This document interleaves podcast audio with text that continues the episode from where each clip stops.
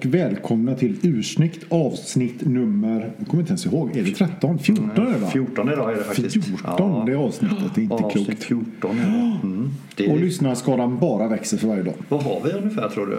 Jag tror att vi har strax under 100 va? Mm. Lyssnare Ja. och spelningar totalt? Ja, det var ett tag sedan jag kollade. Vad kan det vara? 1500 kanske? Nej, det är Nej. över 1800. Jaha, är det? Ja, den. Ja, ja. Ska Ska göra en kolla det i liten- din lilla Soundcloud-app som Jag ska kolla min lilla Soundcloud-app här. Det är lite spännande faktiskt. För det, det, är ju- det är också tack vare ni som lyssnar på oss som gör att vi har dessa lyssningar. Eh, Så Ja, de det vore ju konstigt annars, tänker jag. 1819 Se spelningar totalt sett. ja. Ja. Ja. Ja, då går vi upp över 2000 med det här avsnittet kanske. Ja, det är om vi har tur. Om vi når ut till eh, publiken. Ja, exakt. Vi försöker sprida oss lite på lite mer medier och så men eh, det är väl så här att den här, den här genren är kanske en lite smalare genre. Kanske den här breda publikens eh, lyssnarskara. Jag. Nej, det, ska, det är väl så att en och annan skulle väl möjligen kunna uppfatta ämnesvalet som något nördigt. Men eh, ja, Ja, det får ju stå för dem. Mm, precis, Eh, för vi tycker inte det här är nördigt Jag alls. tycker det är skitcoolt. Just det. Framförallt om vi begräver oss mer i urverkens historia. Ja, exakt. Du, eh, vad tänkte jag på? eh, Ombytta roller var lite grann. Ja, igen. Ja, Ja, det är lite roligt. ja, Ja. eller jag vet Idag är det du som har gjort research. Ja, jag har grym ångest faktiskt. Jag, det var ju någon som tyckte att jag gjorde det så bra sist. Att Då är vi jag, två som har ångest kan jag säga. Ja, jag förstår det. Men av helt olika skäl då, Ja, eller? mm, lite så. Mm. Har du, drack du igår eller? Det kanske är därför du har ångest? Jaha, nej då. Nej, Nej, jag skötte inte på det mig, skötte mig väldigt bra. Nej, jag la mig lite sent men eh, drack eh, väldigt måttligt faktiskt. Vadå, la du dig efter nio alltså? Eh, Jag la mig halv ett. Nej, kvart i ett. Oj! Inte klokt. Får jag gissa att du satt och gamade? Eh, nästa fråga. Ah, Hade jag rätt alltså? Ja. Och det här var inte ens inrepat. Jag måste Nej. till lyssnarna. Liksom. Ja. Nej. Nej, så det. så väl känner vi varandra. Så var det. Eh, då ska vi se. Eh, Ja, men, ja, det är rätt. Eh, jo, jag har gjort lite research. Eh, vi, vi fortsätter på våran eh, sen, sen, framgångssaga. Mm. Där vi liksom gräver oss ner i lite olika klockmärken. Och idag har ju märket kommit Märket, idag har turen kommit till ett märke som varken du eller jag har varit sådär, haft sådär väldigt varma känslor för hittills skulle jag säga. Och kanske inte så jättemycket kunskap heller. Vi har mest haft lite fördomar tror jag. Eh, Så att det blir kul att se om, om du lyckas vända bra idag. Eller vi tillsammans lyckas göra det kanske. Mm. Jo, men jag, jag är tyvärr rädd för att det, det där hänger oftast ihop det här. När man inte har någon kunskap. Ja. Eh, Och då när man kanske då har en enstaka klockmodell för ansiktet som man Mm. inte tycker speciellt mycket om. Så kanske hela märket då blir nersvärtad av okunskapen och det, den modellen. Så kan det vara. Och sen är det ju mycket annat som, eh, som eh, hör märket till. Eh, Man har ju vissa uppfattningar som liksom, ja, följer med. Just det. Mm. Och i det här fallet då för det här märket som vi då ska vi av. Så att det, det är så svårt. Det står ju faktiskt på, på poddrubriken att Ja. det är Bra, Breitling som vi ska prata med idag. Vi pratar också uttalet där, lite olika. En göteborgare säger Breitling och på engelska är lite mer Breitling kanske. då, Ja, va? en stockholmare Breitling. Mm. Och så dyska varianten. Ja, Breitling. Ja. Breitling. Så vi, det kommer nog variera här. Men Breitling, Breitling, Breitling beroende på vilket humör man är på. Då, när man, när man, du exakt likadant tre gånger i och för sig. mm. Det, och det är att, intressant. mm, nej, men jag har ju en skada. Jag hör inte skillnad. Nej, nej, det har vi Nej. förstått. vad, är det för, vad, är, det för datum idag förresten? Oj!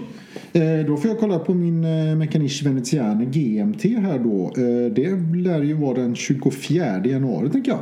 Det kan nog stämma. För min Eller- son fyllde år igår den 23. Just det, så pass. Har du något datum, eh, datumkomplikation på din Nej, klocka alltså, jag, jag, jag vet ju egentligen bara vad eh, klockan pekar om det är väldigt mycket, eh, om det är väldigt mycket mörker och jag kanske liksom ligger i en roll så jag inte vet vad som är upp och ner så vet jag ändå att klockan är 25 ungefär på eftermiddagen. För att du har ett flygarur på dig idag. Ja, ett lak och arsen då som inte har någon datumkomplikation. Just det. Är det typ B-ur vi snackar nu eller? BU-varianten, precis.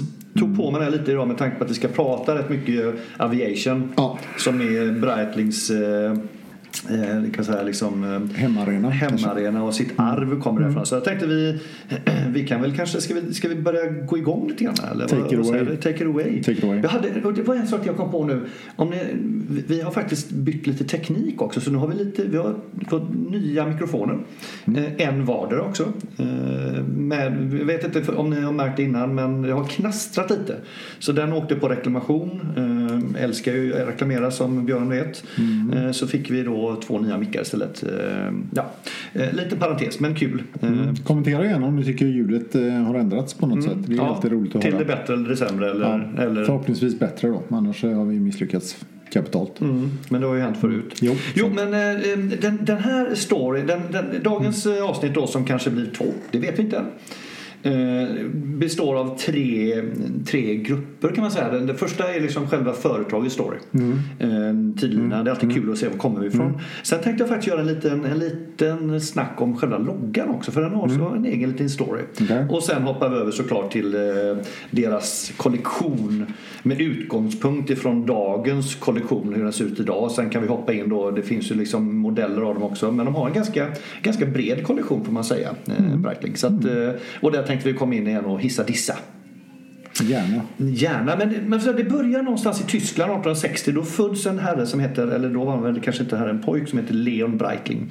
Eh, och hans föräldrar flyttar till eh, Schweiz för att få jobb. Eh, vad de nu jobbar med vet jag inte. De har nog lite på det med, med, eh, med lite urverk och eh, klockmakeri och, och dylikt då. Men oavsett vilket, den här eh, Leon då, en, en, en eh, entreprenör och duktig kille som eh, grundar då företaget Breitling i Jura Mountains eh, i Saint-Imier i Schweiz.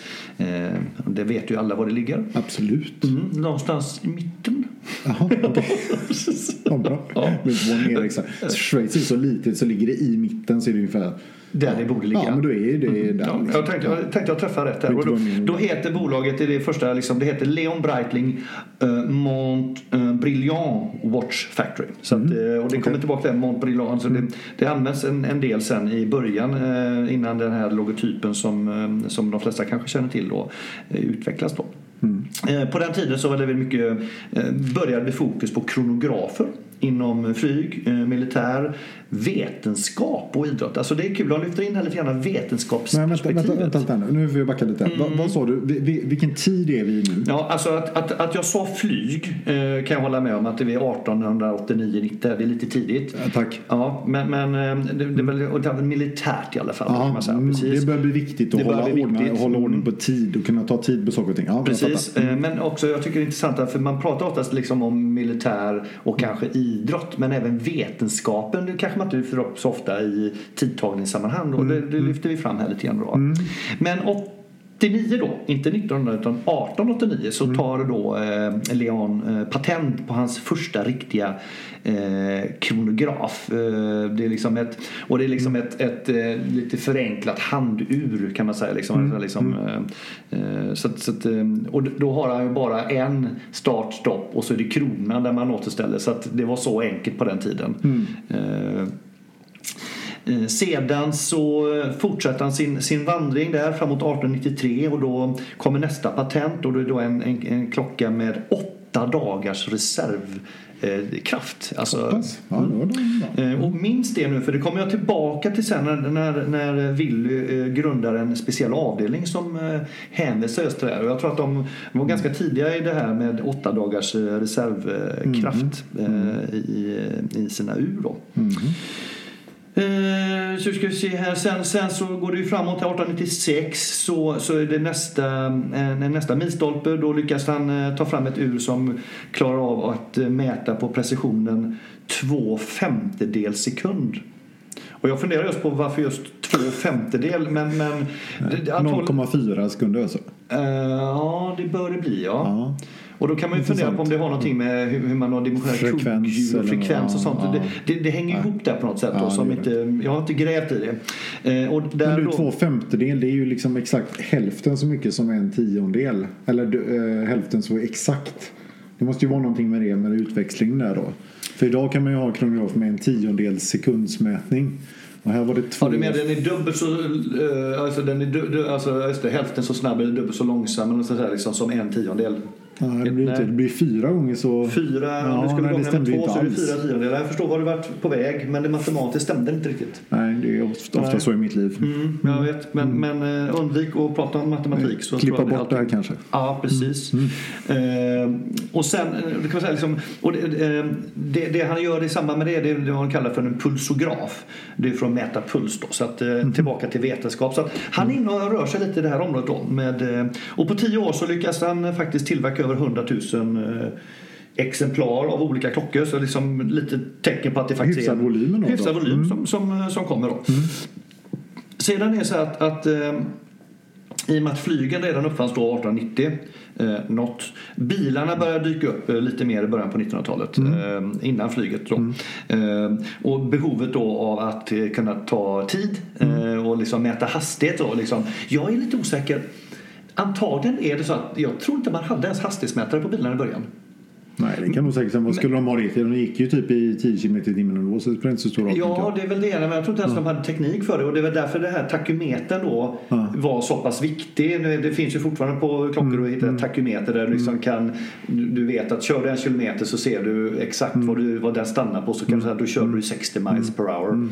Eh, och all, kom ihåg allting vi berättar om här nu när det gäller eh, Breitling och de här olika komplikationerna. Det är ju före den digitala eran och före räknedosan.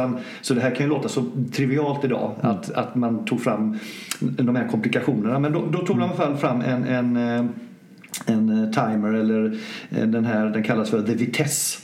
Eh, En som man kunde klocka då, en, en tidtagare ur med en takymeterskala. Okej. Eh, Som då var satt så att man kunde mm, lätt beräkna mellan 15 till 150 kilometer i timmen. Eh, och en liten kul anekdot i samband med det här. Alltså, så, så när den här då började användas och kom ut till, eh, till polisen så, så började helt plötsligt det här med fortkörningsböter komma, komma på tapeten. Så att eh, i samband med att de lanserade The Vitesse så började också fortkörningsböterna eh, komma ut i världen, så att säga, eller i Europa i alla fall. Okej, det kanske inte var applåderat av alla tänker jag. Nej, det var det kanske inte. Och det är tillbaka till, det gick ju inte så fort så det är lite kul. Ja, du skulle kört i 6 kilometer men nu Ja, körde jag för- 8. Ja, Ja. Och då undrar man om de, om, de, om de hade den precisionen liksom. precis. Ja. Två kilometer i timmen. Ja, okej. Men det, man kanske inte var så upplyst. Du kanske bara, okej, sa The Vitesse det så är det sant. Då gäller det. Ja, Liksom. då gäller det. Mm. Jag, jag tror att det kan ha varit så Ja, lite grann faktiskt. Sen, eh, sen, sen går våran stackars Leon i graven 1914. Eh, och då tar hans son över det här. Eh, han heter då, lite spännande, Gaston. Just det. Gaston. Mm, Gaston. Och när vi säger Gaston så tänker vi också på någon annan här i Göteborgsområdet. väl? Gastons ur i Partille kanske. Precis. Och då när jag läste det funderade jag på kan det finnas någon någon hyllning eller någonting just Gastons ur? För han heter ju inte Gaston, han heter Börje. Ja, som man kör eh, den, den verkstaden. Ja, det är intressant. Frågan är om man har tagit över det eller om man har tagit namnet. Det vet vi inte riktigt. Nej. Nej. Sen kanske Gaston i sig, kanske många urmakare hetat Gaston i, i historien. Men det skulle vara ett typiskt urmakarnamn. Kanske så ja. Mm. ja det, alltså, det, det är lite jag inte riktigt... Något långsökt, men okej. Jag vet, jag ja, är ganska ja, långsökt Ja, jag ska inte Ja. avfärda det direkt. Eh, Men, ja. Men Gaston i alla fall, han tar över och är en, även han en, en driftig herre Mm, eh, och, och gillar det här med eh, ur, urmakeri. Så att Mm. han 1915 då, eh, får jag hoppas han har jobbat på det lite innan han tog Mm. över, men då lanserar han en armbandskronograf med Mm. en, med en startknapp då på klockan två. Det sa jag innan också så det är lite spännande. Ja, det är Men- ganska tidigt, 1915, första kronografen arm på armbandsur dessutom. Det rätt Med. Ja, eh, ja. med två stycken subdials också Jaha. då. 30 minuter och sekund subdials. Så det här är, Bra, den är bra. väldigt simpel när man tittar på den på jo. bilder. Men den är, det är samtidigt lite coolt. Mycket för militär, soldater eh, använder den eh, tydligen enligt, enligt Dina källor. källorna. Jag har Mm. inte varit kanske jättekällkritisk men, men en hel del av det här kan man läsa om på Breitnings egna hemsida. Eh, Sen är det då 1923. Då kommer nästa, nästa milstolpe det här med, Mm. med att du kan då införa de två stycken pushes på, på kronografen. Så att du startar och stoppar på den övre klockan två Mm. och sen nollställer du då på eh, eh, klockan fyra. Mm. Vilket gör att du kan, du kan ju starta och stoppa eh, subsequent, alltså efter varandra. Mm. Så tidigare var du tvungen så att du kunde starta, stoppa och sen var du tvungen att nollställa. Du kan liksom inte köra igen. Nu kan du göra det. Det, liksom, Mm. det funkar inte innan. Så att det, liksom, det kom in en ny komplikation kan man säga då. Mm. Eh, Eh, Så att, ja, och det var ju på den tiden vara en sensation. Dyt, dyt, dyt, lite där. Sen är det tyvärr så att våran, våran Gaston han, han blev inte så långlivad. Nej, Han då, gick i graven 27. ja, då var hans son Willy för ung för att få ta över. Han Ja, var, bara vad har 14, du han var bara 14 år då. Nej men har du läst på? Så i under fem, en femårsperiod så var det en eh, extern, eh, externt team som tog över och drev Breitling. Men eh, du kanske tar över mitt jobb här så, så kan du komma fram här och... och Men alltså det här är ju allmän kunskap liksom. Ja, förlåt. Ja. det, ja. Ja, I din värld är det ju det. Ja, såklart. Du har helt rätt. Det kommer över ett externt så kallat management team då. Mm, task force kanske. Mm, kanske. Så, ja. Frågan är om det var liksom här Deloitte någon sån konsultbyrå som kom in och bara Oj, oj. låt- McKinsey. McKinsey bara Ja. driver det här Ja. rakt in i fördärvet. Ja. Det gjorde de inte då. Nej, de så det kan inte ha varit McKinsey. Nej, det var inte. Det måste ha varit någon annan. Någon, Någon som faktiskt visste vad de gjorde. Ja, precis. Ett bra konsultbolag. Vad finns det sådana förresten? Jo, gör det. ursäkta till alla McKinsey-konsulter där ute. Ja, just det. Hjälp. Vi bara, vi bara skämtar. Ni vet, det är så man driver med konsulter. Mm. Eh, man driver med oss urnördar också. Där rök den sponsringen. Precis. Eh, Men eh, 32 tar Wille över i alla fall då. Ja. För då är han eh, mogen som 19-åring. Eh, och jobbar på med det här och för in ett 40-tal olika kronografer. Eh, alltså Breitling på den tiden var, var egentligen inte tror jag, primärt ett, ett armbandsursföretag. De gjorde väldigt mycket instrument till cockpittar och flygindustrin. Så mycket av det här, liksom, de här eh, instrumenten och visan och tidtagarna och allt det, det är sånt du tänker dig en cockpitpanel. Ja, Jag har inte själv varit inne men jag tänkte det stod nog mycket Breitling på dem på den tiden. Kan det så? Jag tror det. Eh, sedan tar han eh, tut, tut, tut, tut, tut, patent på världens första tvåknappskronor. Det är ju jättekonstigt för det har jag redan sagt en gång innan, har inte det? Eh, det, det, det känns inte som att det hänger... Men, men det är någonting på världens första tvåknappskronograf. Det, den är jättekonstigt varför den kommer upp där 34. Eh, för det, det hade han ju redan 23. Men är du säker på att det var en armbands då? då? Nej, det kan, det kan vara så. Så att vi, vi släpper det. Det är inte Ja. jättenoga. Men man kan säga att de är mycket inne i den här kronograferan. Och sen tycker jag det är lite kul att, att 1938 så eh, bildade han en, en, en speciell flygavdelning. Då inom, alltså företaget har blivit så stort och så har de som råd. Och, liksom, och då heter den WIT. Aviation Department och WIT eh, eh, under trois, quatre, cinq, sept, eh, sept, WIT betyder åtta på franska. Ja. Eh, och det är då för att eh, eh, påminna om den här åtta dags power reserven då som finns i många av de klockorna och instrumenten som sitter i flygplan. Aha. Så jag var tillbaka till det när jag sa det innan, med åtta Ja. dagars reserv. Inte säkert att det var någonting man hade på armen utan Nej. antagligen ett större instrument som antagligen då fick plats med åtta dagars. eh, Det var nog en spiralfjäder som såg ut som Poseidons damm eller något sånt. Liksom måste vara Oj. gigantiskt på den Ja, tiden. ja, ja, eller vad tror du? Mm, ja, kan varit. Väldigt praktiskt att ta upp det i en, i en cockpit som inte ens fanns då eh, 1893. Nej, exakt. Nej, det eh, men, men, men, men i alla fall, vi, vi är framme vid världskriget och eh, som ni förstår så gör ju Brighton mycket för eh, Royal Air Force. De får en stor order därifrån och gör ju att hela deras liksom, verksamhet börjar, börjar blomstra än mer. Eh, och då tar de fram sin kronomat. Så- är det den första liksom så kända modellen som Ja, finns kvar än idag? Typ? Ja, kronomaten och det patentet där är en av de första kända. Det har du både kronografen och det de, det de för in här då. Det är ju liksom det som på den tiden var high tech, high tech. Det är den så kallade slide rulen. Eh, det vill säga det, är det här, det är som en räknesticka fast det är alltså becellen. Ringen runt eh, klockan tillsammans med en inre ring då. Och så använder man en, en logaritmisk skala. Eh, och, det vill säga att genom att eh, sätta den på lite olika ställen så kan du göra ganska ja, multiplikationsberäkningar som kanske är lite svåra att göra i huvudet. Då. Jaha, okej. Eh, och man, man tar ju då fasta vid det eh, matematiska teoremet som jag tror alla ni känner till som lyssnar. Mm. Att eh, summan av logaritmen på två tal är samma som den samlade lo- logaritmen för produkten av de två talen.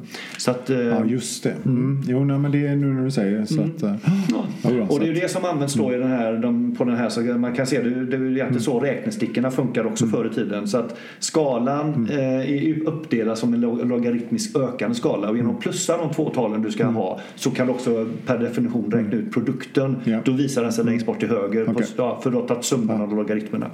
Eh, det är man, sen får man tänka till då, och då då, då får man in det då på kronomaten. I det här läget så är man inte så inriktad ännu då på flyg enbart utan beroende på vilken beräkning man vill ha klockan till. Då. Så lite så här, återigen lite vetenskapsinriktad behovsbild. Då. Eh, 43 tar man fram en linje som heter Premier Line. Eh, lite mer en civil kronograf. Man liksom, någonstans där vill man liksom gå ut mot den bredare publiken. Eh, 38 millimeter, stort på den tiden ska ni veta. Jag tror att 40-talet, vi snackar, Mm. snackar är stort. inte 32 plus i normala fall säkert utan det är där omkring. Så 38 var stort. Den kunde få både i stå- stål och i, i helguld vilket i sig då var en milstolpe och kom ut med en så här lyxiös och spatiös klocka.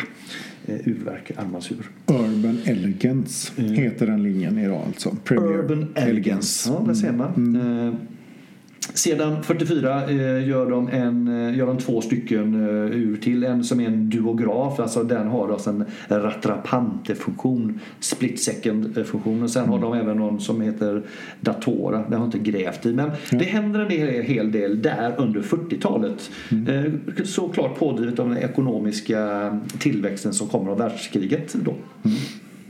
Eh, Därefter så kommer ju den, den kanske absolut största milstolpen ska jag nog säga som kanske är det som är väldigt karaktäristisk klocka för Breitling och som säkert delar folks smak för Breitling i två ganska tydliga grupperingar. Och det är alltså Får jag gissa? Mm. Navitimen. Navitimen, precis. 50 någonting? Fem- Två, 52. Ja. Mm.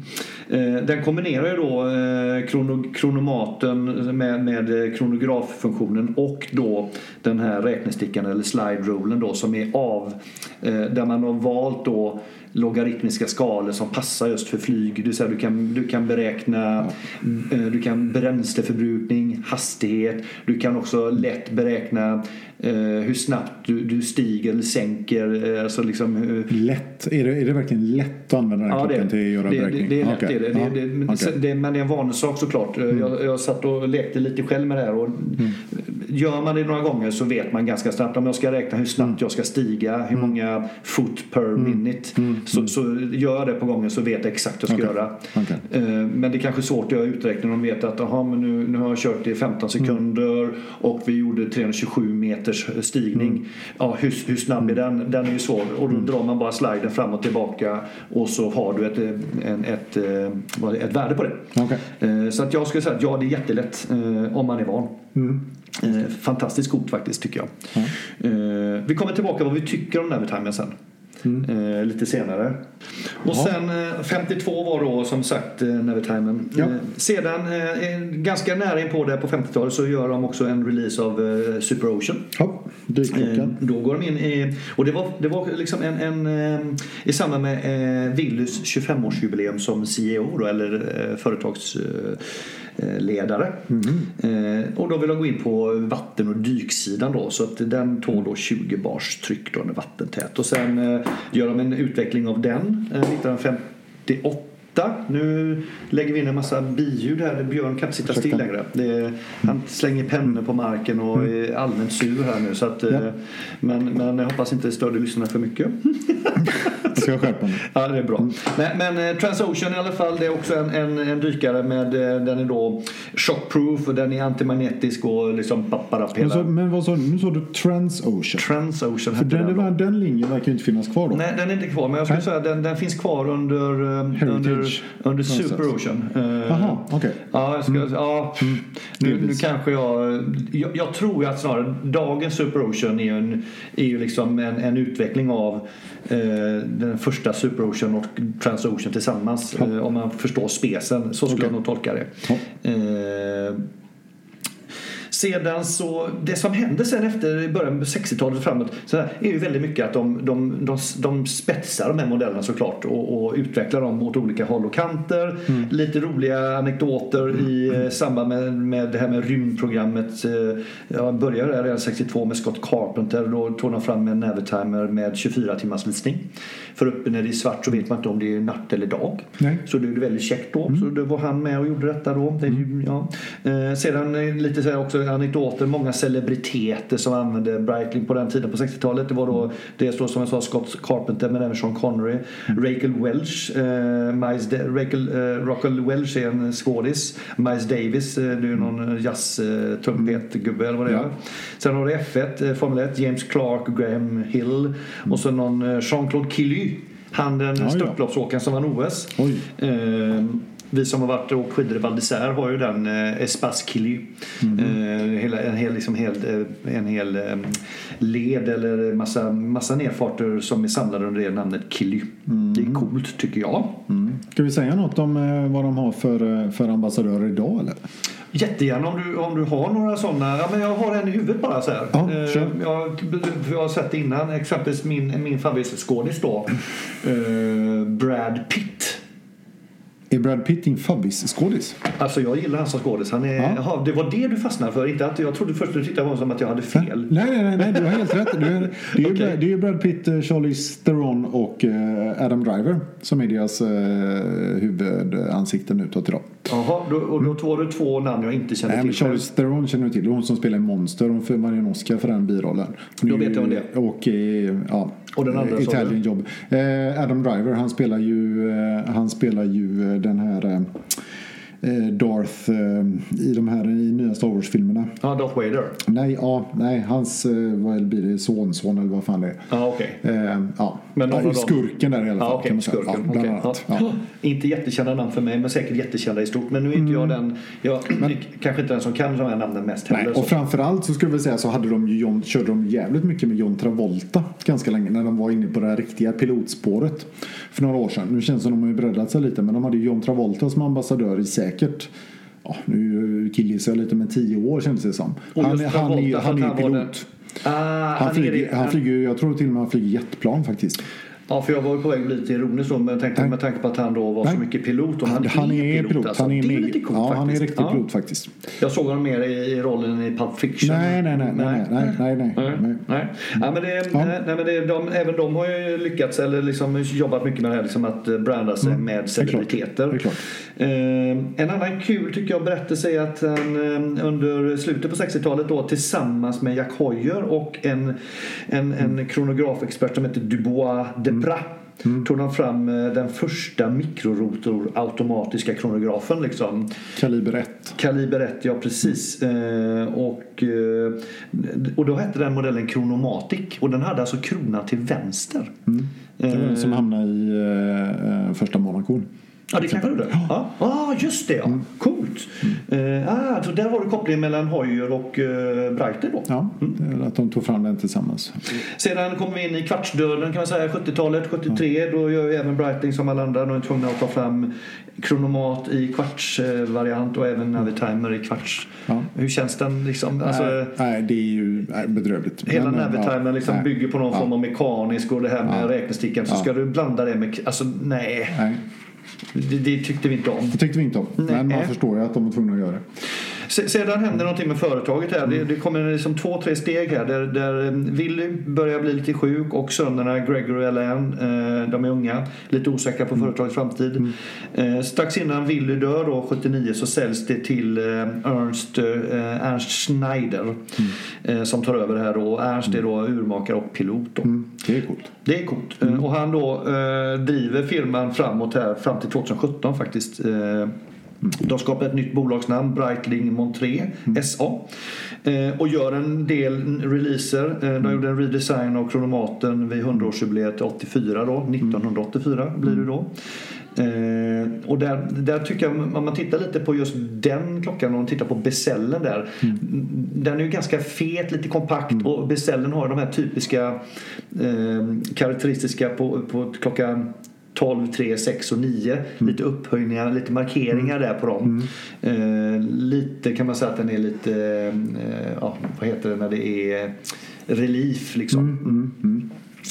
Eh, De gör, en, eh, de gör den så kallade aerospacen med en dubbeldisplay. Både då LCD och analogt eh, kan man ju tycka vad man vill om. Jag är inte jätteförtjust det. Nej, precis. Nej, det var ju ironiskt. Ja, precis. Och eh, även då blir det en liten nytändning på dem. De gör en ny, nya version av Nevertimer då som, Mm. som börjar bli en bestseller igen i mitten på 80-talet. Hänger också tror jag väldigt mycket i Juppie-eran. Mm, just det. Eh, det var liksom, och det, jag, jag minns ju själv när man var på flyg och flög eh, så var det väldigt poppis bland flygvärdinnor och, stewardess och sånt att ha just eh, Breitling. Sen finns det en, vad heter den som, som har det här, som har det här lilla eh, UTC. UTC. Du måste berätta lite om den Björn. Alltså, Ja, men det är ju liksom det fulaste som har hänt klockbranschen överhuvudtaget. Tycker Typ. vi. Tycker vi, ja exakt. Nej, alltså en liten extra klocka på armbandet helt enkelt som man kan ha. Som ju ofta då är kvartsdriven även om du har ett automatur. ja, för den är analog va? Eh, ja, lilla- den är analog. En men det är ofta, sitter ja, men det är ofta precis. Jag tror inte de, de orkar ju inte pilla i en liksom mekaniskt där utan den, den är nog kvartsdriven för det mesta som jag har fattat Ja, det. ja, det. Och det är ju lite grann orsaken till att man liksom har en rätt taskig bild av Breitling. Det är ju för min del är ju de här när jag började i läkemedelsindustrin i början av 2000-talet så hade ju alla höga chefer hade ju då two-tone Breitlings med vita urtavlor och UTC-modul. Och det, var, ja, det är ju så jävla fult va? så det finns ju inte, eh, tycker vi. Tycker vi. återigen. Och jag. Ja, precis. Ja. Men sen gissar jag att du, det finns ju en anledning till att man är lite tveksam till Breitling som märke. Ska du dra anekdoten eller? Nej, det får du göra för den, Med biffarna? Ja, men du, du, du sa någonting till mig om att det fanns en sån och den... Mm. Ja, men det, den, det är ju, det är, dö- Breitling brukar ju lite så här föraktfullt kallas för dörrvaktsklockan. Mhm. Dörrvaktsklockan. Ja, att typ att det var ju så i mitten på eller 80-90-talet där så var det, bars den väldigt ofta av stora biffiga killar i dörrarna på innekrogar och så. Och då visade det sig tydligen då, om jag har förstått legenderna rätt, att, att eh, den svenska återförsäljaren eller eh, de som hade agenturen lär ha delat ut en hel del Breitling-klockor till dörrvakter just för att de ville synas. Ah. För de tyckte att det var, passade bra då. Då såg innefolket det här, de här feta klockorna på de här feta Såklart. Ja, och då blev det en grej liksom då. Sen kan man fråga sig liksom om det var rätt eh, sätt att synas eller rätt ställe och rätt image man fick av det. Jag skulle säga att det är väldigt tveksamt men det lär ju ha funkat för Breitling blir ju väldigt poppis. Så att, eh, Ja, det är intressant att man gör en sån sak att de, de tänkte ju rätt halvvägs. att De tänkte okej, de, de ville få ut, de ville synas. ja, helt eh, check men på de, den. Check på den. Men frågan är om de syntes så här på rätt handled. Ja, Mm. det kan man fråga sig. Men, eh, men uppenbarligen som sagt, någonting rätt gjorde de eftersom de blev så sjukt poppis. Men jag tror också att det gjorde att de fick den här rekylen. För det Mm. känns ju som att från 2000, mitt- mitten 2000-talet och till nästan nu, 2015, 16, 17, 18. Så känns det ju som Breitling har varit ganska åh, lite halvkalla. Det har varit tycker kallt. jag, alla jag, jag tycker jag har den känslan av. Det är väl först egentligen när den nya ägaren 2017 tar över då som det börjar hända någonting som du och jag tycker börjar Cairn. bör, kan precis börja bli George Can. Eh, en annan... Eh, man, man, det är alltid kul att fundera på hur ens hjärna funkar då och det tänker jag inte gå in på men jag är tillbaka till UTC med den här lilla babyklockan. Jag, får, jag får en sån här, jag får upp en bild. Jag vet inte om, alla, om ni har sett den. Du har säkert sett filmen Mad Max. Ja.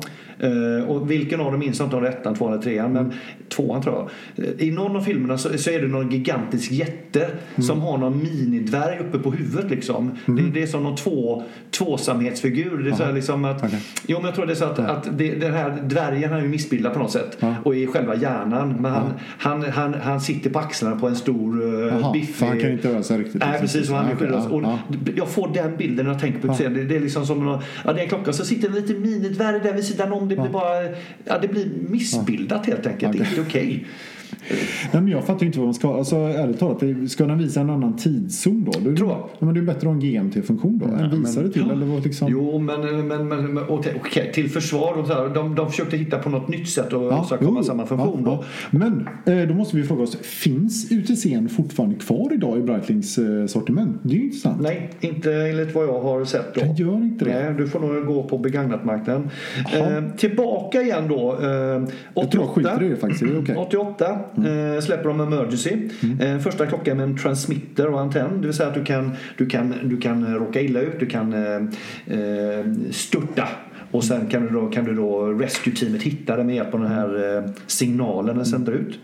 Och det har ju också hänt i verkligheten. Det kanske det har. Ska vi tillägga. Ja, det är ju inte så är det. roligt i men bra att det, här, att det funkar. Så är det. Det var ett par eh, polarforskare tror jag som eh, faktiskt eh, hamnade i trubbel och som blev räddade enbart tack vare att de sina Breitling-klockor, Breitling Emergency, att de sände ut ett nödanrop Ja, då får man ju ändå ge det. Det, Så det är, coolt. stort. Det är, stort. faktiskt coolt. Det är stort. Mm. Då det hade man liksom- inte lyckats med med min Mechanici Veneziani GMT. Mm, nej, inte min Laco heller kan jag säga. Det är klen tröst när man fryser ihjäl att man vet vad, tids, vad klockan är i Hongkong. Mm, det är jättedumt. Det är bättre att veta att, de, att man blir hittad. Ja, Eh, Om man måste välja. Sedan är det 125-årsjubileum 2009 och då, då tar de fram sitt inhouseverk Breitling Manufacture Kaliber 01. Hopp. Också en stor milstolpe och det är deras eh, KOSK-certifierade eh, kronograf, automatiska kronografurverk. Eh, sedan eh, kommer det fram lite nya modeller. Chronospace, det är återigen en sån här då dual eh, med slide rule. Det känns som att det är en klocka med allt med allt till. Så här. Mm. Om man nu går igång på det, det gör ju inte jag riktigt. Exospace kommer 2015. Det är en sån där du kan ställa in klockan med på smartphonen. Liksom att du kan ställa in datorn och så. Du använder din, din iPhone eller vad du nu har. Eh, etc. Eh, och sedan då så kan man väl säga att det, det, vi kommer snart fram till nutid. Det vill säga 2017 så går CVC Capital Partners in och tillsätter George Kern då som CEO. Eh, som också har lång eh, ka- karriär bakom sig inom klockbranschen. Och där börjar de nu då bygga upp en ny branding och liksom, ja, liksom gör en, en, en, lite som du varit inne på Björn, att innan det så, så, så har nog Breitling haft en liten tillvaro lite mer i skuggan av de stora märkena. De behövde en nytändning var och då loggan förändring är en kanske av de, ja, den mest påtagliga för oss som inte kanske har varit inne i, i företaget och sett eh, de andra sakerna som hänt då. och det har det ju varit mycket diskussion om i klock, klockkretsar får vi säga. Ja, det är ju väldigt många av de här tror jag då. Och då säger jag de här för jag tillhör inte dem själv då. Så att om, om man gillar Breitling på grund av dess, eh, dess arv inom flyg och, och, och det här så, så, så kan jag förstå att man inte tycker om det. För att den, tycker man om den så, så den, är- den är ju ganska vacker om man tittar på den. Det är lite coolt med de här visarna som har den i änden, sekundvisaren med loggan i änden. Jag kanske inte tycker om det men jag kan förstå om man tycker om den så, så tar, den bort, tar man ju bort lite av det. Eh, Men, men jag ska tala lite om loggan här alldeles strax då. Men, men, eh, mm. Eh, Så är det i alla fall. Så att vi är väl framme där, där vi är idag då eh, med företaget Breitling. Men det, då har vi tagit oss igenom företagets linje och som jag lovade här innan vi, eller i början att vi, det är tre ben här. Detta var det långa benet. Ja. Ska vi ta loggan och sen ska vi ta linjen. Loggan är inte så lång men, men nu har tiden gått iväg här igen. Jättekonstigt. Det är väl bra att ta en eh, paus här då. Ska vi ta en paus eller? Nu tar vi en paus. Och så tar frågan, vi frågan är om vi tar en paus i flera veckor, flera dagar, Nej. bara ett par minuter. Men Med ett par minuter tror jag. Det, det, ja, Ja. Eller inte. Ja. Vi får se. Ja. Men avsnittet kommer nog inte samtidigt va? Eller Nej, det gör det. Nej, Nej. kanske inte. Vi får se. Vi Fundera tackar för att du har lyssnat på det här i alla fall och, och eh, välkomna tillbaka snart igen då. Vi ses i del två. Vi ses i del två. Ha det gott. Hej! Hej.